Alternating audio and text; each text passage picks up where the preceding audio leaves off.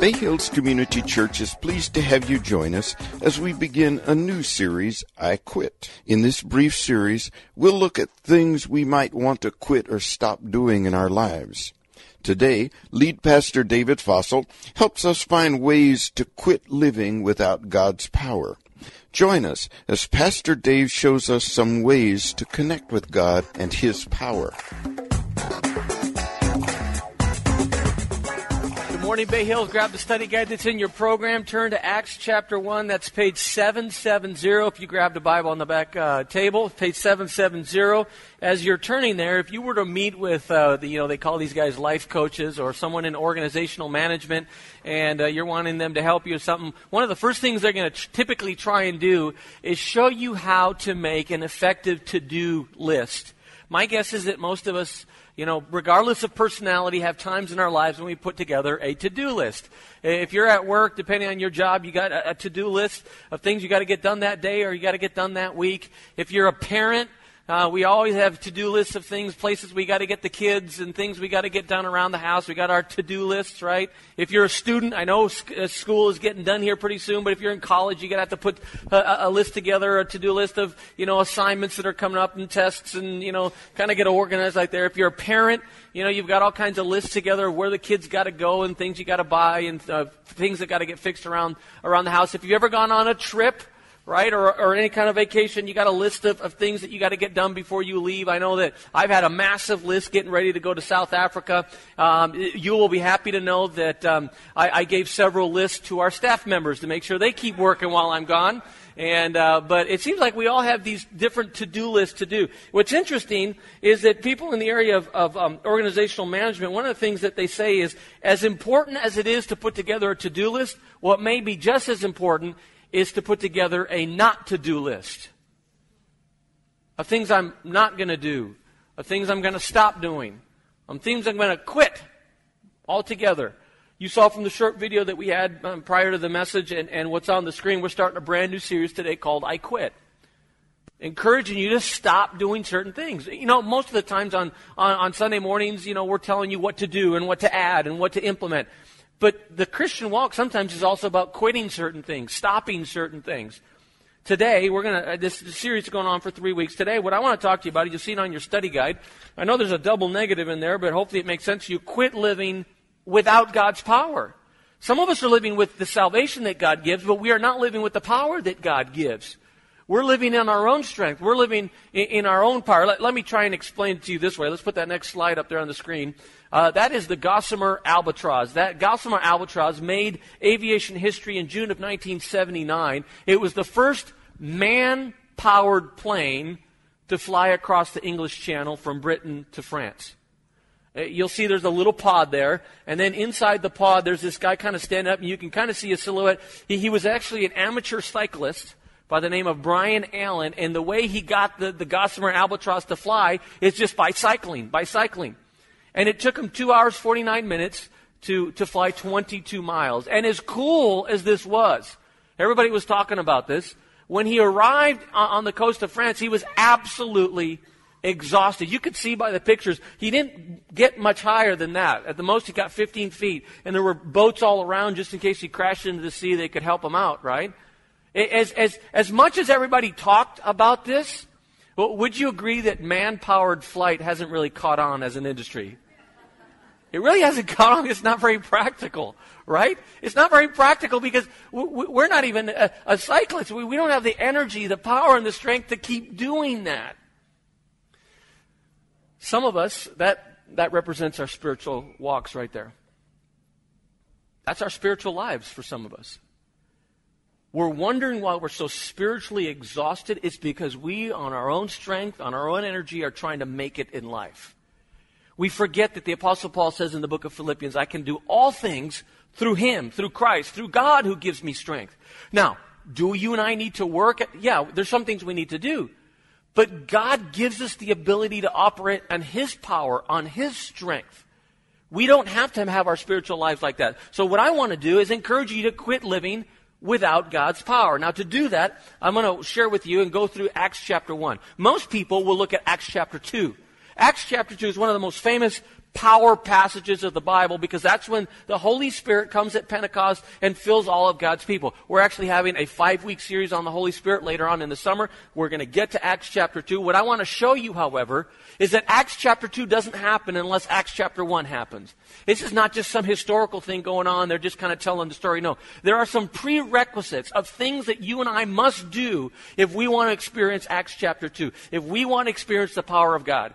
There are several prerequisites in chapter 1 that I want to challenge you to do so that you don't have to live pedaling through life on your own energy. Acts chapter 1, verse 1, here's what we start.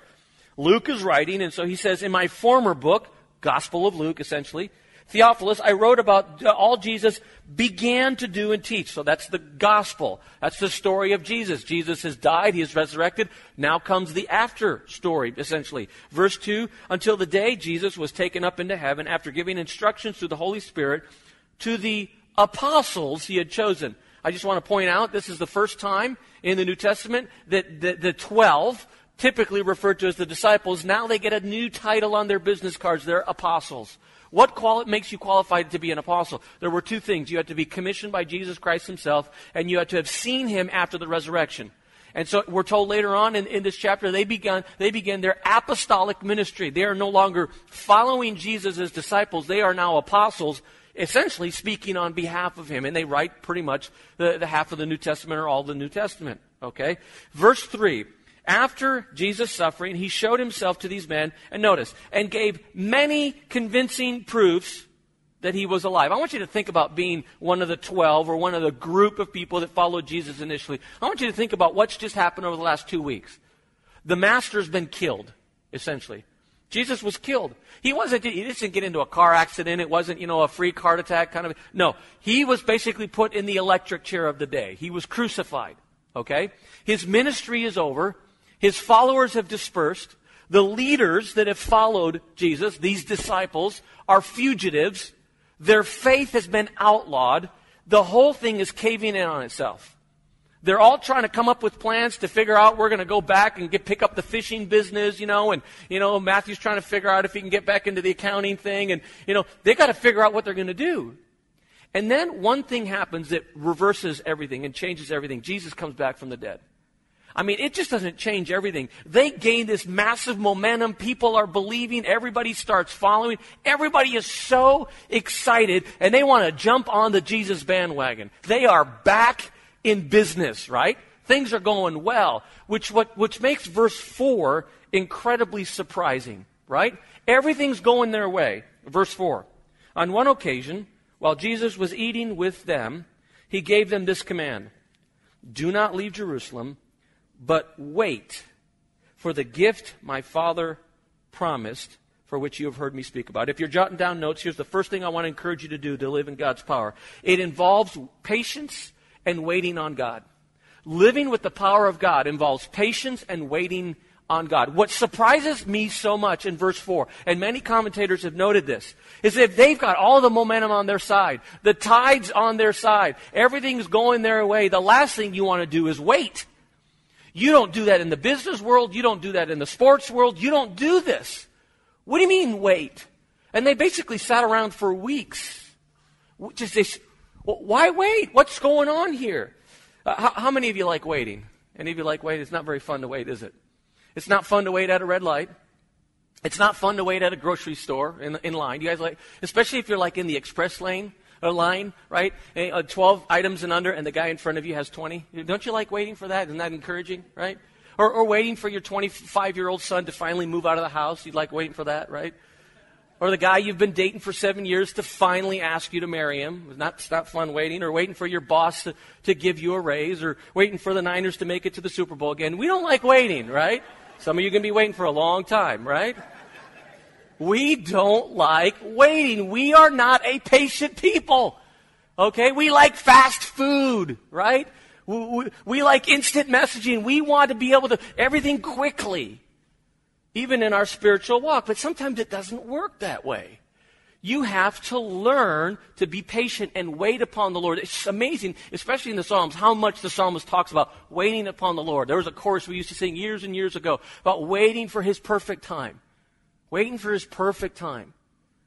You see, sometimes if, if you force this too quickly, what God's trying to do in you, it, it's not going to produce what you really want.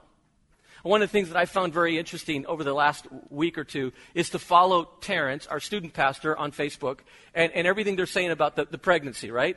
It seems like, you know, they think they're having a baby today. Uh, she's having contractions. You know, you got to wait a week to wait. You know, your first baby, you never know what, what's happening, right?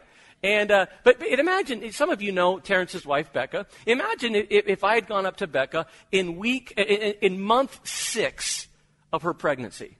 So she's been six months pregnant. How would, how, what would happen if I went up to her and said, push! Breathe, push! Well, if you went up to any pregnant woman, but especially Becca, she'd probably slap you.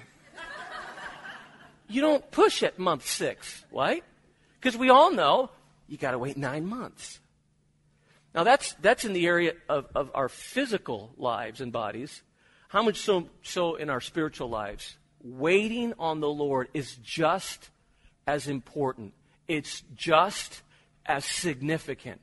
And some of us are trying to rush through this spiritual life, realizing that you're actually hurting the process. You're hurting the process. There's a very famous verse. Let's put it on the screen. The uh, Isaiah chapter 40, verse 31 says, Those who hope, or many of us memorize it, those who wait upon the Lord will renew their strength. They will soar on wings like eagles. Ornithologists who study birds say that birds will fly one of three ways. The first, the most popular way, the most way we most think of, is by flapping their wings, like Tweety Bird, just flapping your wings, right? It is said that a hummingbird can flap its wings up to 70 times in one second. It's a lot of flapping, right? Some of us live our lives that way. We're flapping our wings, flapping away. The problem with flapping your wings, right? Or, or, or a man powered aircraft is it takes a lot of energy It takes a lot of work, and eventually Tweety Bird's got to sit on the sidelines, right? And that's how some of us feel. That's how we're living our spiritual lives, just flapping away. The second way that birds can fly is by gliding. They gain enough altitude and they basically just coast. They just coast. You coasting in your spiritual walk? You know what I mean by that, right? You're not really going back, but you're not really going for You're just coasting. Just leaving the easy spiritual life. Some of us are flapping the wings, some of us are coasting and gliding. The third way ornithologists tell us that birds fly are, is what says right there in verse 31 by soaring. Very few birds can do this, very few. The eagle happens to be one of them. The eagle, apparently because of its wingspan, because of the strength of, it, uh, of, its, of its wings, is able to, quote, I wrote this down, capable of catching rising currents of warm thermal air that propels the eagle without them moving their wings at all. An eagle has been clocked at 80 miles an, uh, an hour without any flapping whatsoever. They're just soaring. And God says to you today, you don't have to live your spiritual life flapping away. You shouldn't live your life just coasting.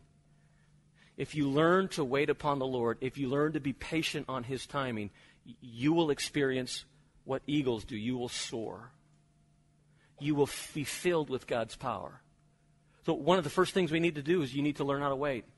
In this case, what are they waiting for? Well, they're waiting for verse 8.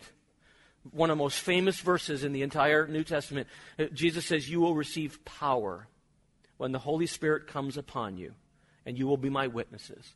This is what they were waiting for.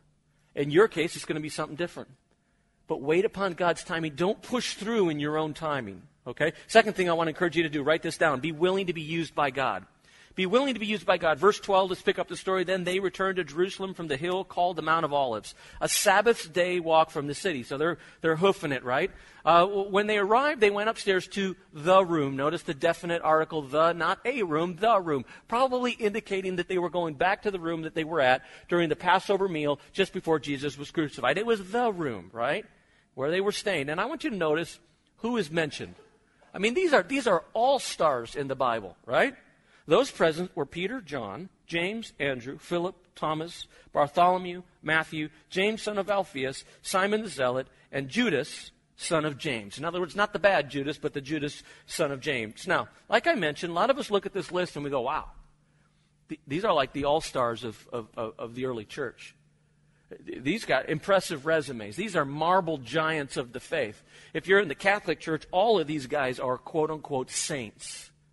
The problem is that we are reading chapter 1 through the filter of 2,000 years of our experience. We know the impact that these individuals had, not only on the early church, but have had on the impact as many of them wrote parts of the New Testament. We know that. But what we forget is that when Acts chapter 1 is occurring, that group of people right there are a bunch of bums. They're a bunch of bums. Let me just go through the list. The first guy, Peter. Other than Judas, there's no one lower than this guy. He's just come off turning his back and denying Christ three times. That's Peter.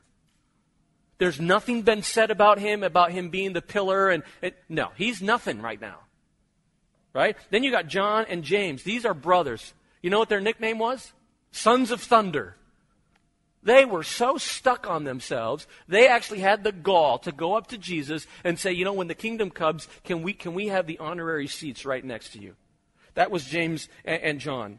Then you have Thomas. That's the doubting guy. Uh, I'm not sure. I'm not sure I believe. I don't, I, that's Thomas. Then you have Matthew. It doesn't say here, he's the tax collector. There was no worse profession than a tax collector. None worse. Everybody hated tax collectors. That's Matthew. Then you have Simon, right at the end. It says the zealot, capital Z. That is his political affiliation. That's like saying so, you know, someone is a Republican or a Democrat. He was a zealot. It was an ex- extreme political group. They were known for killing people in assassination attempts to, to gain access to political power. Not only did the Romans not like them, but the Jews didn't like them. That's Simon. And then later in verse 14, we're told that Jesus' brothers were there. Bunch of kooks. They didn't even believe Jesus was the Son of God. In fact, they went so far as trying to have their brother Jesus committed to an insane asylum. Th- that's who's in the room. A bunch of bums but these bums changed the world. You know why? Because they were willing to be used by God. They realized that being filled with God's power is not how you start your walk with Jesus, it's what you do after you start your walk with Jesus. It's whether you choose to persevere or not. It has nothing to do with what you start with. It has everything to do with what you do thereafter. Let, let me give you an example. 1954, opening day of the baseball season, the uh, Milwaukee Braves at the time are playing the Cincinnati Reds. And the story is about two rookies that are starting. One rookie got all the headlines. This was the rookie right here. Let's put it up. His name was Jim Greengrass. Anyone heard of him? 1954, he was all that. He hit four doubles as a rookie, first game of his professional career, won the game for the Cincinnati Reds. Everybody was talking about Jim Greengrass. Great baseball name, right? None of us have heard of him. There was another rookie that played that game, played for the Milwaukee Braves, had an awful game. He went 0 for 5, had a play that many thought was an error. Awful game. But everyone was talking, this guy's going back to the minors. His name was, let's put him up there, guy called Hank Aaron. He was a fairly good baseball player had a, a, you know, a major record for home runs until the steroid guy beat him out. But that's beside the point. You know what the point of this is? It's not how you start, it's what you do after you start. It's not your past, it's what you're choosing to do in your future. I've told you this before. Being used by God, the only place that God can use you isn't the church. He can use you any scenario in your family, at your work. You know, but in the context of the church, just, just by way of example, whether you choose to be used by God in the context of this body, you know, we'll have church without you. It will go on whether you serve or not. The, the issue is not that we need you. The issue is that we want you. We want you to be part of what's going on here. If you choose not to, if you just choose to come, sit, and soak, that's on you, and that's fine, I guess. But we want you. And here's the kicker, and here's the more critical point for you. You do realize that God does not empower you in life until, in some cases, you do exactly what these guys did. Okay, I got a crummy past. I, my resume doesn't look that good, but I'm willing to be used by God. Where do you want to put me? It's a choice you make. It's a choice you make. You, you make a choice to, to be patient and wait on God, and you make a choice to be willing to be used by God. Let's keep reading. Verse 14. Verse 14 says this They all joined together, constantly in prayer, along with the women and Mary, the mother of Jesus, and, and with his brothers. Third thing I want you to do and encourage you to do is repair broken and strained relationships. You, you don't initially see it in this verse, but it's very important. Normally, people gravitate to one of two other things. One, they notice that the family of Jesus is there. Mary is there and his brothers are there. Then a lot of people emphasize the fact that they were constantly in prayer. We're going to get to the prayer point here in a moment. But the key in this verse is the first four words. They all joined together. They all joined together. They all joined together. It's a phrase that is repeated constantly in the book of Acts by Luke to emphasize that they were united as one. That, that they were bound together, that they were a team, that they were a family. Speaking of family, in this chapter and in the book of Acts is the very first time they start to refer to other Christians as brothers or as sisters. You ever been in a church? Sometimes it's a little more conservative. They talk about, you know, brother so and so and sister so and so. They're not all related, okay? Unless, unless you're in Alabama or something. They're, they're just talking about, I know, I'm, I'm just ready to go here. Uh, they're, they're talking about their relationship in Christ. That's what they're talking about. Now, we may not talk that way, but the reality is we're a family. That's what the Bible speaks. We're supposed to be and act like a family. You, you do realize, you go, well, what broken and strained relationship did they have? You do know the disciples were squabbling and fighting all the time. There was all kinds of tension. There was all kinds of conflict. I'm absolutely convinced Acts chapter 2 doesn't happen until they're able to all join together. They're able to repair broken and strained relationships. God says, I'm, I'm not giving you any power until you guys get your act together, until you guys fix your relationships. So let me just ask you how about kids and parents? How's that going? Oh, I'm not saying there's not going to be some squabbles. That's just part of being human. I'm talking about broken or strained relationships. How about husbands and wives? How about people in this room you used to call close friends? How about people at work? It's, it's very simple. If you have a broken, strained relationship that you are making absolutely no attempt to do anything about, I'm just telling you, don't expect God to give you the kind of power you want. Expect to be spiritually exhausted. You know that to be true. Some, we call it stress. We call it stress. You go, well, what do I do in that situation? L- take the initiative, step number one. But, I, but they were the one that messed up. I know. You take the initiative. Why? Because that's what Jesus did for you. Two, offer forgiveness or ask for forgiveness. But you don't know what they did. I mean, it was horrible what they did or what they said. I know it is. But Jesus says in the New Testament, and this is kind of the, the, his ace in the hole if you don't forgive them, I'm not going to forgive you. Your choice. So I prefer to forgive them for what they did for me instead of not get God's forgiveness. So take the initiative offer or give forgiveness, and just try and be kind. I, am just saying to you, whether it's at work, at school, at church, in your family, if you've got that, you're, you're just pedaling in life. You're just flapping your wings. You got to make at least an effort to do that, and then watch how God empowers you. A couple more things. Verse 15 starts a big long section. Let's just read that section. Notice what they're trying to do. In those days, Peter stood up. He's already stepping up as a leader among the believers, a group numbering about 120. That's all they had, 120. And said, Brothers, the scripture had to be fulfilled, which the Holy Spirit spoke long ago through the mouth of David concerning Judas, who served as a guide for those who arrested Jesus. He was one of our number and shared in his ministry. With the, with the reward he got for the wickedness, Judas bought a, bought a field, and there he fed, fell headlong. His body burst open, and all his intestines spilled out. Everyone in Jerusalem heard about this, so they called the field in their language Akeldama. This is the field of blood.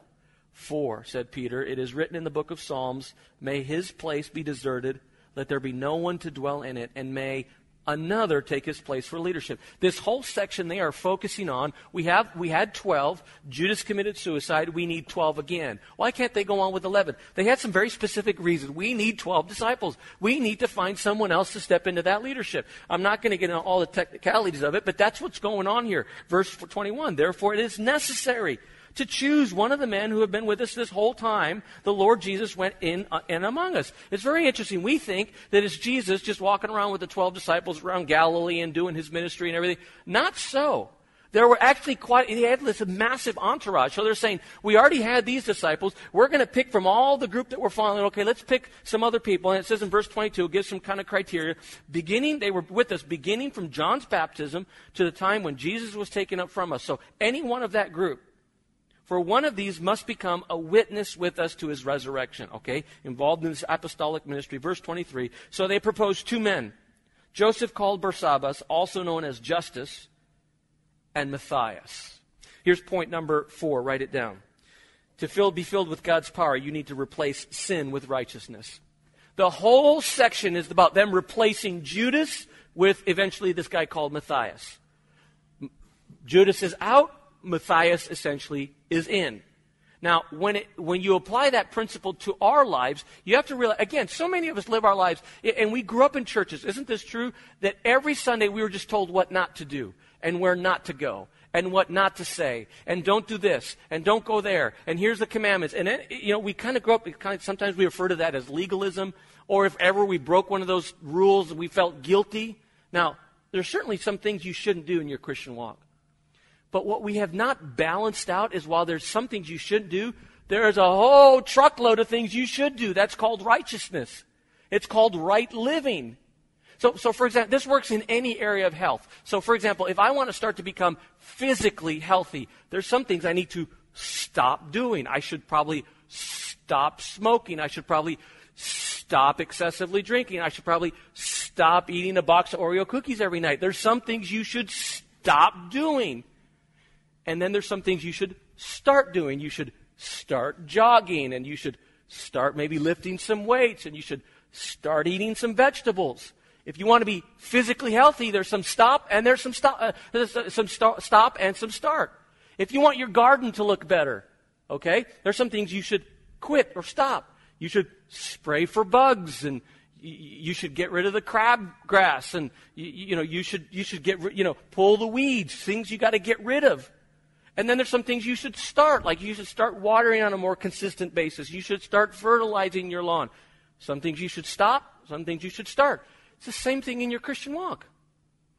There's some things you should stop. The Bible calls those sin. What one sin came to your mind right now? That's the one you need to work on. We all got one. I guarantee you, if you're having trouble figuring out what your one is, just talk to your spouse, anyone in your family, they'd be happy to help you out. We all got one, at least one. So there's some things you got to start, and there's some things you got to start. Start doing certain things. You go, you know, there, and there's so many. We already talked about one. It could be serving. It could be reading your Bible. There's a, a boatload of things you should start doing. But the key is to replace sin. Not just to limit, replace sin with, with righteousness. The last thing I want to encourage you to do that we see in this chapter is clearly they make prayer a priority. Verse 24, we're going to wrap it up with this. Again, they say, verse 24, then they prayed, Lord, you know everyone's heart. Show us which one of these two you have chosen to take over this apostolic ministry, with Judas left to go where he belongs. The, best way I can explain how important prayer is in your life is let's put this slide up there real quick. Prayer this is your life. That's your life without prayer. Any questions? I, I just don't know how else to say it. Your life can be like a rocket ship with prayer, or it's more like a paper airplane without it. Now, I'm going to ask you a question. I don't want you to answer it out loud. I don't want you to raise your hand or anything like that. I'm curious. Did you spend time in prayer this week other than when you tuck the kids in bed or praying for your food. Because if you didn't, then our life is more like the right side of the screen. I, I, don't, I don't understand all about prayer. Well, if God already knows what I need, why should I ask Him? You know, I don't understand everything about prayer. I just know this He wants me to do it. He wants me to do it. So it's our call. Your call. You do it, you don't do it. But then don't complain when you're spiritually exhausted. Don't complain. Every single chapter, other than two or three in the book of Acts, every single chapter, it mentions prayer. I would think that that's kind of saying that it's a priority. So let's just take two, three steps back and let's just kind of review what we've learned. Uh, we want to live in God's power and, and, and not live in our own strength. So, just by way of comparison, let's put this last slide up there. We're talking about planes and everything. And, and right after third service, I'm, I'm not even st- sticking around to shake hands and kiss babies. I'm going right up to the house. I'm getting my suitcase. I'm going to SFO, flying to New York, and then to South Africa on one of those planes on the left. Can you imagine if instead I went to South Africa and I went on the Gossamer Albatross? How far, how far would I get? I mean, I'd probably, you know, get to El Cerrito, you know. I'm back. What happened? I got tired, you know. So where are you spiritually? Well, the reality is we're probably somewhere in the middle, isn't that? We're probably somewhere in the middle. But the promise that God gives is He wants you to be on the left side of the screen. He wants you to be on a 747. He doesn't want you to be operating on your own power and your own strength. Now, we've talked about a lot of things. How, how do I get to the left side of the screen? How do I operate in God's power? I want you to pick one and only one. Let's put it up on the screen. Let's wrap it up. I want you to choose to be patient and wait on Him. Be willing to be used by God. In other words, jump in and start serving somewhere. Make an effort to repair strained relationships. Replace sin with righteousness. In other words, start doing something good after you stop doing something bad and start praying and making it a higher priority. I want you to look at that screen. I want you to pick one. Pick one. Let's close in a word of prayer. Dear Heavenly Father, thank you that you haven't left us to ourselves. Thank you that um, while we are meant to work for our salvation, we are meant to live out our salvation.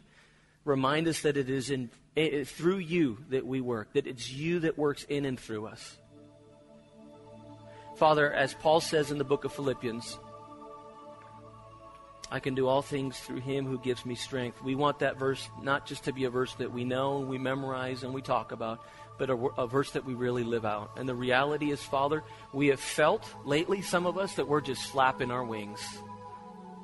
We have felt that we are cycling away, living on our own strength and power, and today you've reminded us that it doesn't have to be that way. Today you've reminded us that you've given us your Holy Spirit to live in power and in strength. Father, I pray that whatever it was that you challenged us with today, that we wouldn't just nod our heads and leave here and say, that was interesting, that was, that was good, but that we would go here and that we would apply it if we said, yeah, you know, I've got to get better at prayer, that, that starting tomorrow we would spend more time in prayer. That we wouldn't just say, thank you, God, for our food, but we would spend an extra 10 minutes talking to you and sharing our requests and praising and, and acknowledging your goodness. Father, if some of us here, the minute we talked about strained relationships, someone came to our mind. And we would just prefer to avoid it. We would prefer to not think about it. But you reminded of, of us that this morning you brought some of us here today to remind us that living with strained, broken relationships we do nothing about to fix is unacceptable as a follower of yours. Father, whatever it was, we want to be a people, we want to be a church that operate on your power and on your strength. We choose today to quit living on our own strength, to quit living on our own efforts and instead to rely on you. We love you and we pray this in Jesus' name. Amen. It's our hope that today's podcast has enriched your life and answered questions you may have had. If you'd like more information about what was said in this podcast or about Bay Hills Community Church, you can reach us on the internet at www.bayhills.net. Bay Hills, located in El Sobrante, California, is radically committed to reaching the unchurched in the Bay Area and to developing believers into fully devoted followers of Christ. Thanks again for listening.